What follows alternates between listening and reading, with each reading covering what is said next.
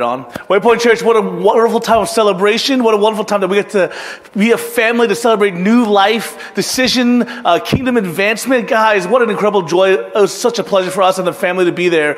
But we had to share that and celebrate that with the whole church family. So uh, whoever you're at, I hope you're celebrating, hope you're praising, um, hope you're experiencing the same joy that we all feel here. Um, to celebrate and welcome Isaac and Caleb, or Derek and Caleb in, uh, in baptism. So it's just what an incredible opportunity. Let's take some time right now as a church family. Let's pray for the youth in our church. So let's pray together. Heavenly Father, thank you so much for the incredible young people, these amazing students that you've called to be part of our church family here. God, they are so amazing. They inspire us. They move us. The ones who get to know them, who gets to see them grow, God, you, they inspire us so much with their zeal, with their curiosity, with their compassion, with the way they reach out to others and love others um, so well, God. They just blow us away. So thank you so much for them. Thank you for the honor and privilege it is to know them and the call that you've placed upon us as a church body to raise them up to, to knowledge of you and to, um, to, to equip them and to help them train them and then give them opportunity to go forth and advance your kingdom.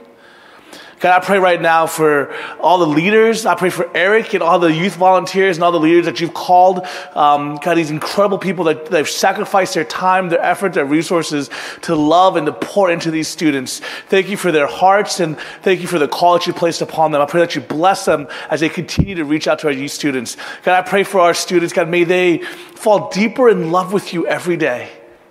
May they see your church and all its weaknesses and all its flaws as a safe place, God, as their family that loves them, supports them, and will rally around them. God, I pray, Lord, that they fall deeper in love with you and your church. God, I pray, Lord, that you call them to such um, a deep relationship with you and a call to you that they, for the rest of their lives, will follow hard after you. God, as they face uncertain times. Not that they grew up in uncertain times, God. This is the time that they know, God. I pray, Lord, that you continue to equip them, empower them by your Spirit to make good decisions. God, to be compassionate, loving people. May they be instrumental in the next wave of people knowing you, Jesus, because by their love. So I pray that you overflow in them, God. I pray, Lord, that as you call others, God, as they reach out to their fellow students, God, as you call others who don't know you, will you use our youth to advance your gospel in this community and around the world. God, we thank you for them. Will you continue to bless them mightily in Jesus Christ's holy name? Amen. Hear the word of God from James 5 7 through 12. Be patient then, brothers and sisters, until the Lord's coming. See how the farmer waits for the land to yield its valuable crop, patiently waiting for the autumn and spring rains. You too, be patient and stand firm, because the Lord's coming is near. Don't grumble against one another, brothers and sisters, or you will be judged. The judge is standing at the door. Brothers and sisters, as an example of patience in the face of suffering, take the prophets who spoke in the name of the Lord. As you know, we count as blessed those who have persevered. You have heard of Job's perseverance and have seen what the Lord finally brought about. The Lord is full of compassion and mercy. Above all, my brothers and sisters, do not swear, not by heaven or by earth or by anything else all you need to say is a simple yes or no. Otherwise, you'll be condemned. This is the word of the Lord. Again, church family, hope you're doing well. Today is our last Sunday in the book of James. You can have a sad sigh at this moment. I know. I hope you've enjoyed journeying through this book together. Next week, we'll start a short three part series on the Apostles' Creed. We've never taught an Apostles' Creed before here at Waypoint, so the pastors thought it would be a good time to do a quick look into this wonderful statement of faith that has unified the church for so long. After the Apostles' Creed, we'll start a brand new series in the book of Romans. So be excited, be pumped. It's going to be a fun, fun time. In our scripture today, James is closing out his letter with the same call he started off his letter with. He's calling on his people whom he loves to have patience and to persevere. In my household, when the word patience comes up, uh, immediately we start to sing this random song from somewhere long ago that I heard. I don't even know where I heard this song from long ago. But it goes like this it says, We go, Have patience, have patience, don't be in such a hurry. And when you have patience, you never have to worry. You're welcome for that. Because when you have, I don't remember what world I heard that song or two, but it stuck around with me for so long now that Gina and my boys, we all know that song and we all sing that song. So when my boys are showing impatience, or I am, or Gina is, we, we kind of, that's, that's just our go-to song to tell each other to be patient.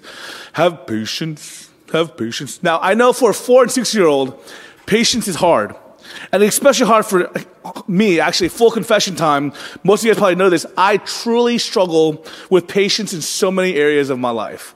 I was telling the band, everybody earlier today, like, for me, like, me to give a sermon on patience, like, my wife's gonna be like, really? And I, even, even for myself, I kind of do a double take. I'm like, I shouldn't be the one giving this sermon. I, am I'm, I'm a very impatient person. That's probably why I enjoy Chick fil A so much. Like, they know how to crank people out and not make them wait very long. I mean, honestly, this is probably going against popular opinion here, but I much prefer Popeye's chicken sandwich to a Chick fil A chicken sandwich. I mean, way much more. Popeye's chicken sandwich to me tastes so much better. But do I ever go to Popeye's? No. Because Popeye's always takes forever. And Chick fil A is so fast. And, you know, I, I'm not being the only one who thinks this way, but that's just the way I am. We are impatient people, aren't we, as a people? I mean, traffic. If you're stuck in traffic for a little bit, it drives you insane, doesn't it? Having to wait more than two days for a package to arrive? Uh uh No way. You're not having that. Streaming a movie is instantaneous now. And if you had to wait for a second for your movie to buffer, you're like, what is wrong with my internet? Immediately calling your, your cable provider, internet provider. How many of you guys can actually remember connecting to your dial up internet and then spending hours to download a song from Napster? Right? Yeah, or better yet, listening to your radio, ready to press the record button so you can have your favorite song on a mixtape. Can you imagine how insane any of that would drive us nowadays if we had to wait that long? Technology is awesome, but it's made us more and more impatient people. I fear that we are constantly working towards speed and instant gratification in our society, that we're becoming less and less patient. Now, guys, there's different types of patience, and I totally get this, but patience is a virtue. It's a fruit of the Spirit. It is something that nowadays doesn't seem to be wanted. But God is serious about patience because persevering faith and gladness in God requires it. I'll say that again. God is serious about patience and developing patience in us because persevering faith and gladness in God requires it. Persevering joy, faithful, uh, joy, persevering joyful faith in God requires patience. And that's what we're going to be seeing today in our text. Let me give you a quick little rundown of our text today. It goes like this Be patient, the Lord is coming. Be patient. God is accomplishing something in you. Be patient with each other. Be patient. God's promises are true. And be patient with each other in honesty. That's the outline of our text today, verse James chapter 5, verse starting in verse 7. And this outline of this text and James' argument for this, for this group of people who are oppressed externally and conflicted internally is fivefold. So these are the five things we just said. Be patient, the Lord is coming. James starts off this passage of scripture with the call that came in the end of chapter one. Be patient, persevere, hold true to the end. Now remember, the original recipients of this letter needed to hear this word from James. I said that they were most likely believers that were scattered after the persecution that happened in Jerusalem. James was most likely their pastor in Jerusalem, then they scattered everywhere. They became refugees living in a foreign land. They were persecuted and cast out. James is calling them that, yes, I know you're suffering. I know it's difficult. I know you're in a crazy land. I know you don't know what's going on. Be patient. Jesus is coming back. In other words, be patient. There is an end and an incredible purpose. See, for two millennia, the heart and the mind of the believer in Christ has been set on the return of Christ and all things being made new. You see, for the Christian, all of history has a purpose. It's going somewhere. We're moving towards something away from something. That thing we're moving toward is the day that Christ returns and consummates his kingdom and all that he's accomplished on the cross and his resurrection. We're moving toward that something. And so we set our minds upon it, our imagination upon it. We say, Our Father, our King, our God is coming. And we set our hope and expectation upon that coming. Last night I was watching and hanging out with my two boys while Gina was out with the awesome women of our church leading a, a women's prayer and worship night. And the boys and I had a great time. We had ice cream and I ate all the other snacks that Gina doesn't want them to, want them to have. So it's fun when I get to give it to them. We wrestled, watched some Super Why. We hung out. No problem. We had a great time. Boys got a bath, brushed their teeth, read some books. All was good. They're about to go to bed. But then they look at me, and I'm about to say goodnight. Look at me, and they look at me and they say, Umma's coming. And for those of you who don't know, Amma means mom in Korean. So they look at me and say, like, mom's coming. And I'm like, yeah, she's coming, but we're gonna go to bed first, and don't worry about it, but she's coming. And they look at me like, and they weren't upset or anything, but they're like, no, no, no, she's, she's gonna come. We can't really go to bed without her coming, so we're gonna wait for her. I'm like, no, no, no, you're going to bed. Because I don't know, you know, sometimes ladies they can go t- get talking. It might, it might be midnight. I don't know what's gonna happen. So I'm trying to get them to go to bed. So finally, I convince him to go to bed. And so I go to my room. Ten minutes later, I hear footsteps. I'm like, ah, oh, the boys. So there, my boys come running into my room, and they look at me like, Amma's coming. That's what they needed. They were looking forward to it. Their hope was found in the fact that Amma was coming soon.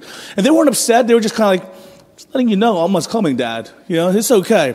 So even though we had a great night, it was missing something. They wanted their Amma there. They wanted their mom there to complete their night. Were, that's what they were eagerly looking forward to. They wanted the kiss from their mom before they went to bed that night. They wanted their mom to tuck them in. Even though I thought I did a good enough job, but mm, guess not. They like me when I give out the ice cream, not when they go to bed. I get it. The call that James is giving us is to be patient because we know that our dad is coming. Very much like my boys who knew with confidence that Amma was coming back because she said she was. We know that one day our dad is coming to get us. Our God is coming to make all things new. This is painted, a picture of this is painted in Revelation chapter 21. And it says this Then I saw a new heaven and a new earth. For the first heaven and the first earth had passed away, and there was no longer any sea. I saw the holy city, the new Jerusalem, coming down out of heaven from God, prepared as a bride, beautifully dressed for her husband. And I heard a loud voice from the throne saying, Look, God's dwelling place is now among the people, and he will dwell with them. They will be his people, and God himself will be with them and be their God. He'll wipe every tear from their eyes. There'll be no more death, or mourning, or crying, or pain for the old order of things has passed away. This is coming. This is where the Christian hope hinges that He is coming, that He will make all things new, that tears and mourning and loss and sadness all will vanish. And we're moving towards this day. And for thousands of years, for millennia, two millennia, that the Christian hope was focused on this. They said, Umma's coming. They said, my dad is coming and he will fix all that is wrong, all that is messed up. It will be made right. Hold on. You're almost there. Be patient. We're almost there. It won't be long. Every bit of difficulty, suffering, weariness, depression, anxiety will all be over on that day. There will no longer need to be a fight to hang on, hang in there. The Lord is coming. Our dad is coming. Be patient. Hold on. And have that hope in your heart. Two, be patient. God is accomplishing something in you. If we see this illustration, it says, See how the farmer waits for the land to yield its valuable crop, patiently waiting for the autumn and spring rains. He ties it back, You too be patient and stand firm because the Lord is coming near. This is something I think is difficult for us to see. This idea that of being patient because God is doing something, God is birthing something. It's so hard. And there's this kind of linear line that, that occurs between the coming of Christ and all things being made new is over here at the end of history. We know that's going to happen. The consummation of the kingdom is going to happen. But you and I are somewhere back here. You know, we're, we're, we've, we've been saved by grace. We've been redeemed people, called people, but we're not here yet. And in this process of before this happens, God is doing something. He's working in us. He's doing something called sanctification in us. He's making us more like Jesus. He's sanctifying us, making us more and more and more like His Son. And God uses both joys and sorrows to conform us to the image of His Son. If you're a Christian, hear me very well that troubles and difficulties and toils in your life are not punishment. Can you hear me? You're not being punished for not having enough quiet times or a long enough quiet time or not going to church enough or not reading the Bible enough. That's not how it works. You are fully loved, fully accepted in Christ if you are a son or a daughter of the King. That doesn't mean the Lord doesn't have work to do that he, that he desires to do in you, but what he said, what I'm saying to you is that any troubles or sorrows that come your way is not punishment because you're fully forgiven, fully set free if you're a son and daughter of Jesus. if you're a son and daughter of the king. But he's doing a work in your heart. You guys know I, I speak about it often. I told you guys watching my boys last night. So they're four and six, and I love them so much. There's nothing I love in the world more than them. It's hard for me to imagine anything I, I could do that they can do right now that make me love them, not love them at all. But they, I know, as much as I love them, as much as I adore them, I know that they have work. They need a lot of work, actually. They're, just, they're a lot of fun. Part of the work is rewarding what is good and right, and part of that is disciplining what is wrong. I hate disciplining my boys. I'm just gonna be honest with you. I love being the fun dad. I wanna throw them around. I wanna give them ice cream when I shouldn't. It's so much fun to be the fun dad. I love rewarding them, but that would, if I did that all the time, that would make me a terrible, terrible father. Because it would lead to rotten fruit. And spoiled fruit is rotten fruit, and that is fruit you don't want. I, I need to discipline them. And it means more. It means that I love them so much that I'm doing the thing that I don't want to do, doing the very act that is so hard for me that I don't want to do to love them and to discipline them. Hebrews 12 says the Lord disciplines those he loves. Guys, I remember as a kid, my mom, as a kid, when I was growing up, my mom would have to punish me. And every time she would punish me, every time she would have to give me a spanking, that she would always cry. And at first I'd be like, why are you crying? This is what hurt. I'm the one that's getting hurt. crying, mom. No, but it always made me feel so much worse because my mom said it hurts her so much more. Just to see me hurt, she would cry. But she was willing to do it because she loved me so much. The Lord disciplines those he loves. Difficulty for the Christian is not God punishing his children, but is God shaping and molding you. James argued this earlier in the book in, in 1. It says, Consider it pure joy, my brothers and sisters, whenever you face trials of many kinds, because you know that the testing of your faith produces perseverance. Let perseverance finish its work so that you may be mature and complete, not lacking anything. Perseverance, that's what patience is. Perseverance is basically patience advanced, what patience builds up to. God is accomplishing, producing in you fruits of righteousness be patient. The Lord is at work in your struggle. He's at work in your joy. He's at work in your losses. He's at work in your fight. He's at work. Don't lose hope. Be patient. God is accomplishing things. He's building your confidence and breaking your idolatry. Be patient. The Lord is at work. Be patient. The Lord is coming. And how important is this word right now for us as we're dealing with a global pandemic? And all that comes from it. As we all suffer from this COVID depression and COVID anxiety, as we suffer from what I call the COVID multiplier, may we be patient, yes, even in this time. By my faith, my people, can you see how God will use even this to secure sweet glory? Our children in VBS a couple weeks ago memorized a, a sweet Bible verse. The pre-K version of this was in Philippians 1 6. And the pre-K version of it goes like this is I know that God started a good work in me and he will complete it. That's what the kids memorize during a virtual VBS. May we memorize that as a people. Our kids know this now. May we, that God has started a good work in you. He is faithful. He will finish it and complete it. And He's even using these hard times to do it. Be patient. The farmer plants in hard ground. The fruit the fruit and the plants don't come overnight, but one day it breaks through the hard ground. One day it blooms, and one day it produces fruit that's worth eating. Be patient. It's producing something. Three, be patient with each other. Look at verse 9. Don't grumble against one another, brothers and sisters, or you will be judged. The judge is sitting at the door. And we're going from be patient, the Lord is coming, be patient, the Lord is at work. Then he enters, be patient with one another. I love how it says, don't grumble. Does anyone use that word, grumble? I love that word. What what is grumble? I looked it up. It means to complain about something. And I, I, love when words almost sound like their meaning. Grumble has a connotation of almost like complaining about something, but almost like mumbling. It's kind of an almost underneath your breath complaining with a hint of grouchiness. You know, that's my definition of grumble. And James is saying, don't grumble, but be patient with one another. His argument for being patient is that the judge of all gave you grace. I love how the judge is at the door, but he didn't judge you. Don't judge. Even when you deserved it. His argument is that ultimately you're receiving the same grace as others. In the same way others get on your nerves, you most honestly definitely get on the nerves of other people. Can I tell you, a surefire way for a Christian to not walk in the joy that God has given to them is by him focusing on the weaknesses of the churchgoers around him and grumbling about them.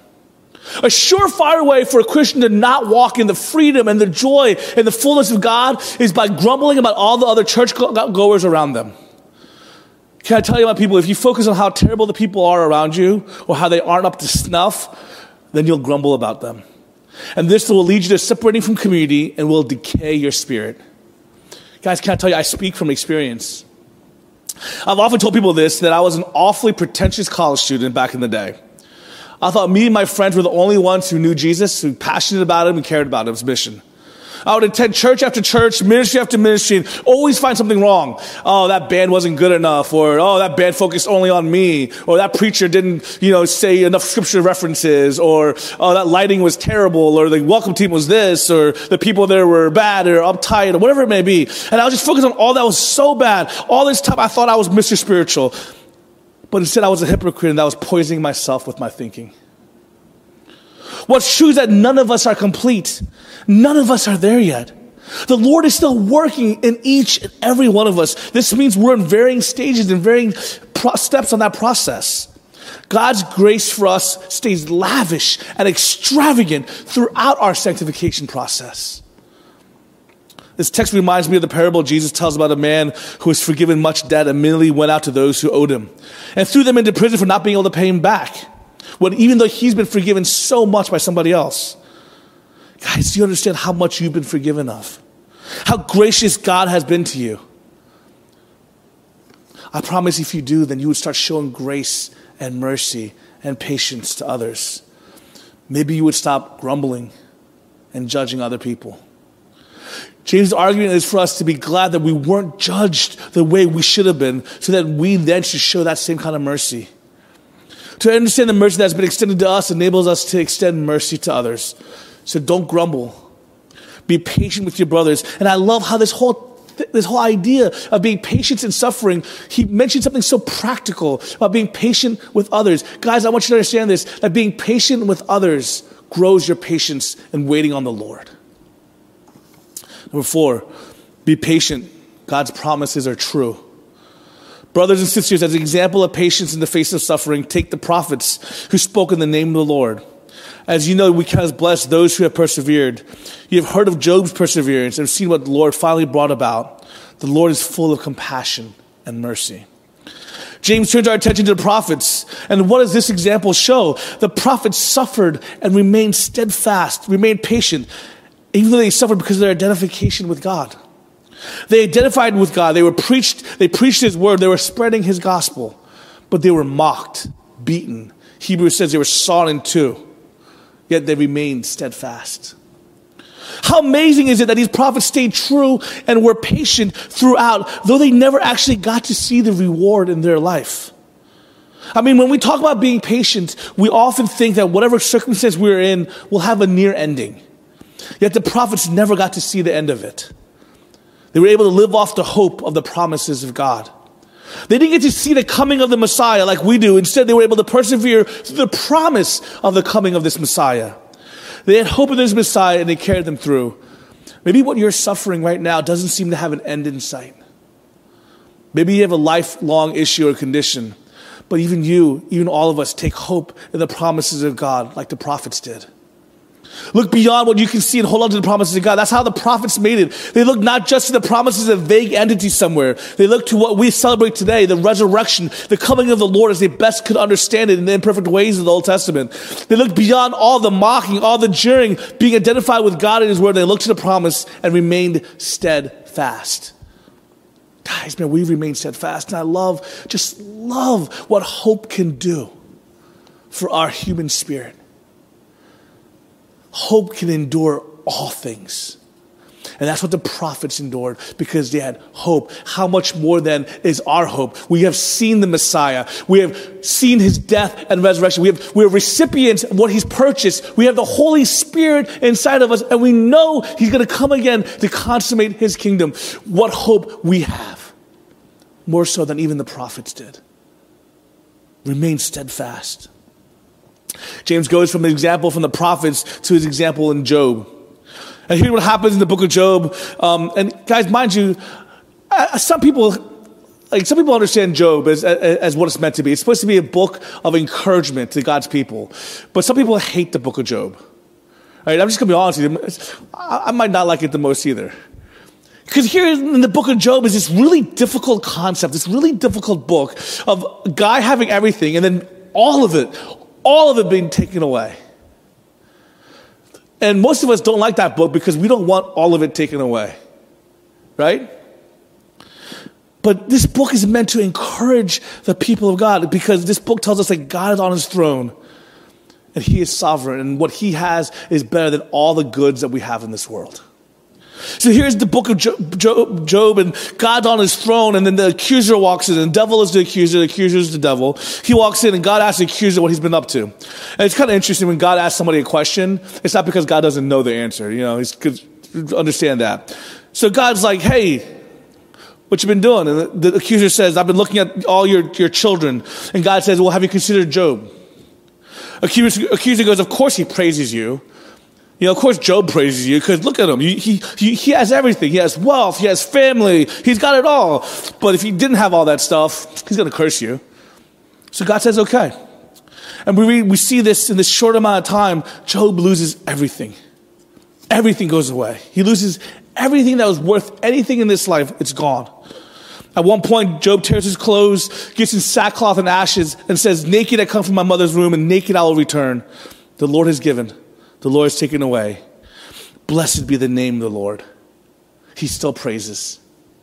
The scene switches. We're back in heaven. The accuser walks in. Job's lost everything. And then Job, the accuser says, Well, it's because he might have lost all his material things and his family, but he still has his health. Take that away, and then he'll curse your name. And God says, Okay, but don't kill him. Now, a couple of things I love about this early part of Job is you see that the accuser has to ask permission from God. And God even grants, even when he grants permission, gives parameters. In other words, as somebody, Leogen puts it, the dog is on a leash. That's what we see about the accuser. He's a dog on a leash. The Bible tells us from the top of his head to the bottom that Job breaks out and boils. And his wife even tells Job to curse God and die. But Job still praises God. Ultimately, here, this is meant to encourage the believers James is writing to. How? Because the believer in James knew that the last five chapters of Job happens. They know that God meets Job in his brokenness. He heals Job. He restores Job. All that is being taken away. And we see the compassion and love of God made manifest in difficult days in, in the end of Job's life. You see, they can look back upon centuries, if not millennia, of God's faithfulness to the prophets and to Job, the one who has suffered more than anyone else in this room has. And they see that even then, even in this difficult situation, God's promises are true. God has never betrayed. God has never failed. And I'm not saying that, and I want you to hear this very well. I'm not saying that any, what this means is that no matter what happens, whatever circumstance you're in, that no matter if, if something bad happens to you, that God will one day make it all right again in this lifetime. His promises are true that no matter all circumstances, He gives you a reward that's better than anything else this world has to offer. In Genesis 12, God promises Abraham, He says, I will be your great reward. Can I tell you something, my people? Wealth and money can come and go. Health comes and goes. We all one day eventually die. But the promise of God is this that He will eternally be our God. That we can be eternally known. That we can have eternal love and be called to eternal life and purpose. The hope that we have is not that all will be made right in this life, in this time. Our hope that we have is one day all, even though this life may be short, even though it feels like it's everything, that we have more than what feels like everything. We have eternal relationship, eternal love, and we have something that's worth more than we have a God who knows us and loves us. That's worth more than all the pleasures of this earth combined. Be patient. God's promises are true. But does not promise you and I a life of ease, a life without tears. But I promise you, God's promises are true. He will hold you. He will not let into your life what He will not sustain and hold you in. His promises are true, so stay true. Five, be patient with each other again in honesty. James is so serious about this, what this, what this life of how life needs to be lived in community. He circles back around to being patient with one another again, but this time with a nuance. He says earlier it says without grumbling. This is going to be more about the culture of the community of faith that is patiently awaiting the return of Jesus. Above all, my brothers and sisters, do not swear, not by heaven or by earth or by anything else. All you need to say is a simple yes or no Otherwise, you will be condemned. When James says, do not swear an oath, he's prohibiting invoking the name of God as a type of weight to your yes or no. He's saying, don't do that. He's, not, he's saying, yeah, I'll do that. Will you really do that? I swear by God, I'll do that. He's saying, don't do that. What he's doing is kind of almost contrary to Levitical law, where you see in Leviticus the need to, a necessity for an oath. And what happens if you break oath? Right? He, there's these prohibitions and punishments for saying an oath and breaking an oath. And what, what James is saying is no, no, no, no. Be a different community of love, of liberty, of, of, of, of, of, of, of a life of group together that lives differently, that whose yeses are just your yeses, whose who are their no's. And those of you who've experienced grace and mercy, those of you who have experienced the loving kindness of God, live anointed lives, loving and encouraging and saying yes as often as we can to our brothers and sisters and letting our no be our no and our yes be our yes. We have no need to swear by the name of God because God has created a community that lives by the law of liberty. It is this idea of being genuine people in genuine community. Guys, as we're patient with each other, as we're patiently waiting the Lord, what we're called to do is live out that patient life in community. Give an example of growing our patience and our suffering by the way we're patient with each other, as we're honest and living genuine lives uh, with each other. We need to be real, honest, and vulnerable as we're patiently waiting on the Lord. Over and over, this passage, James calls us to patience. How are we to grow in it? I want to give you five simple ways I've just been kind of, or four simple ways I've just been kind of messing around in my mind here this week. Is four simple ways of how do we grow in our patience. Number one, we need to embrace the chaos of every day. What do I mean by that? I mean, like most of us have no idea what's going to happen tomorrow, but we all have a calendar. We all have schedules. We all have plans. Some of us are much more scheduled than the others. But I want you to understand that God has the ability, has a red pencil. He can mark through any calendar event that we, that we plan ahead. That can be changed in a moment. So, in other words, we need to realize that we don't have all the control and that we are helpless. We need to put ourselves in our Heavenly Father's hands and realize that whatever we consider chaos is part of the process and part of the purpose. We embrace the chaos because that's what God is using to grow our trust in Him. Guys, when we come to truly just understand that what we're trying to do is we try to control and be gods of our own little world. And the more control we have, the more empowered we feel. And the more empowered we feel, the safer we feel. But instead of doing that, what God is saying, let it go and trust me because I'm the God that's in control and you never will be. You can learn patience by embracing the fact that you are not totally in control. Two, don't put a timetable on your trials. When trials come, the first thing we want to know is God, when am I going to get over this? When's it going to be over?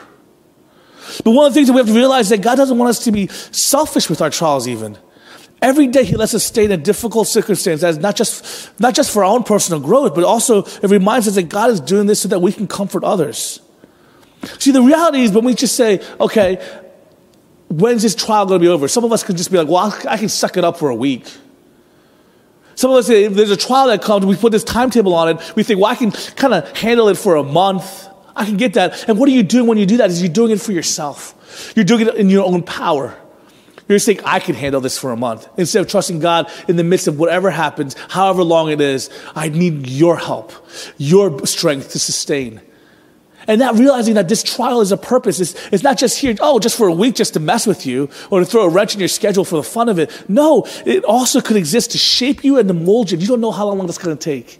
Also, it's also there so that you can comfort others. Can I tell you something? One of the most blessing things that ever happens to me is when I first found out that my mom had thyroid and breast cancer and my dad had kidney cancer, is when my, when my friends come up to me and goes, guys, Lawrence, I've been through that too.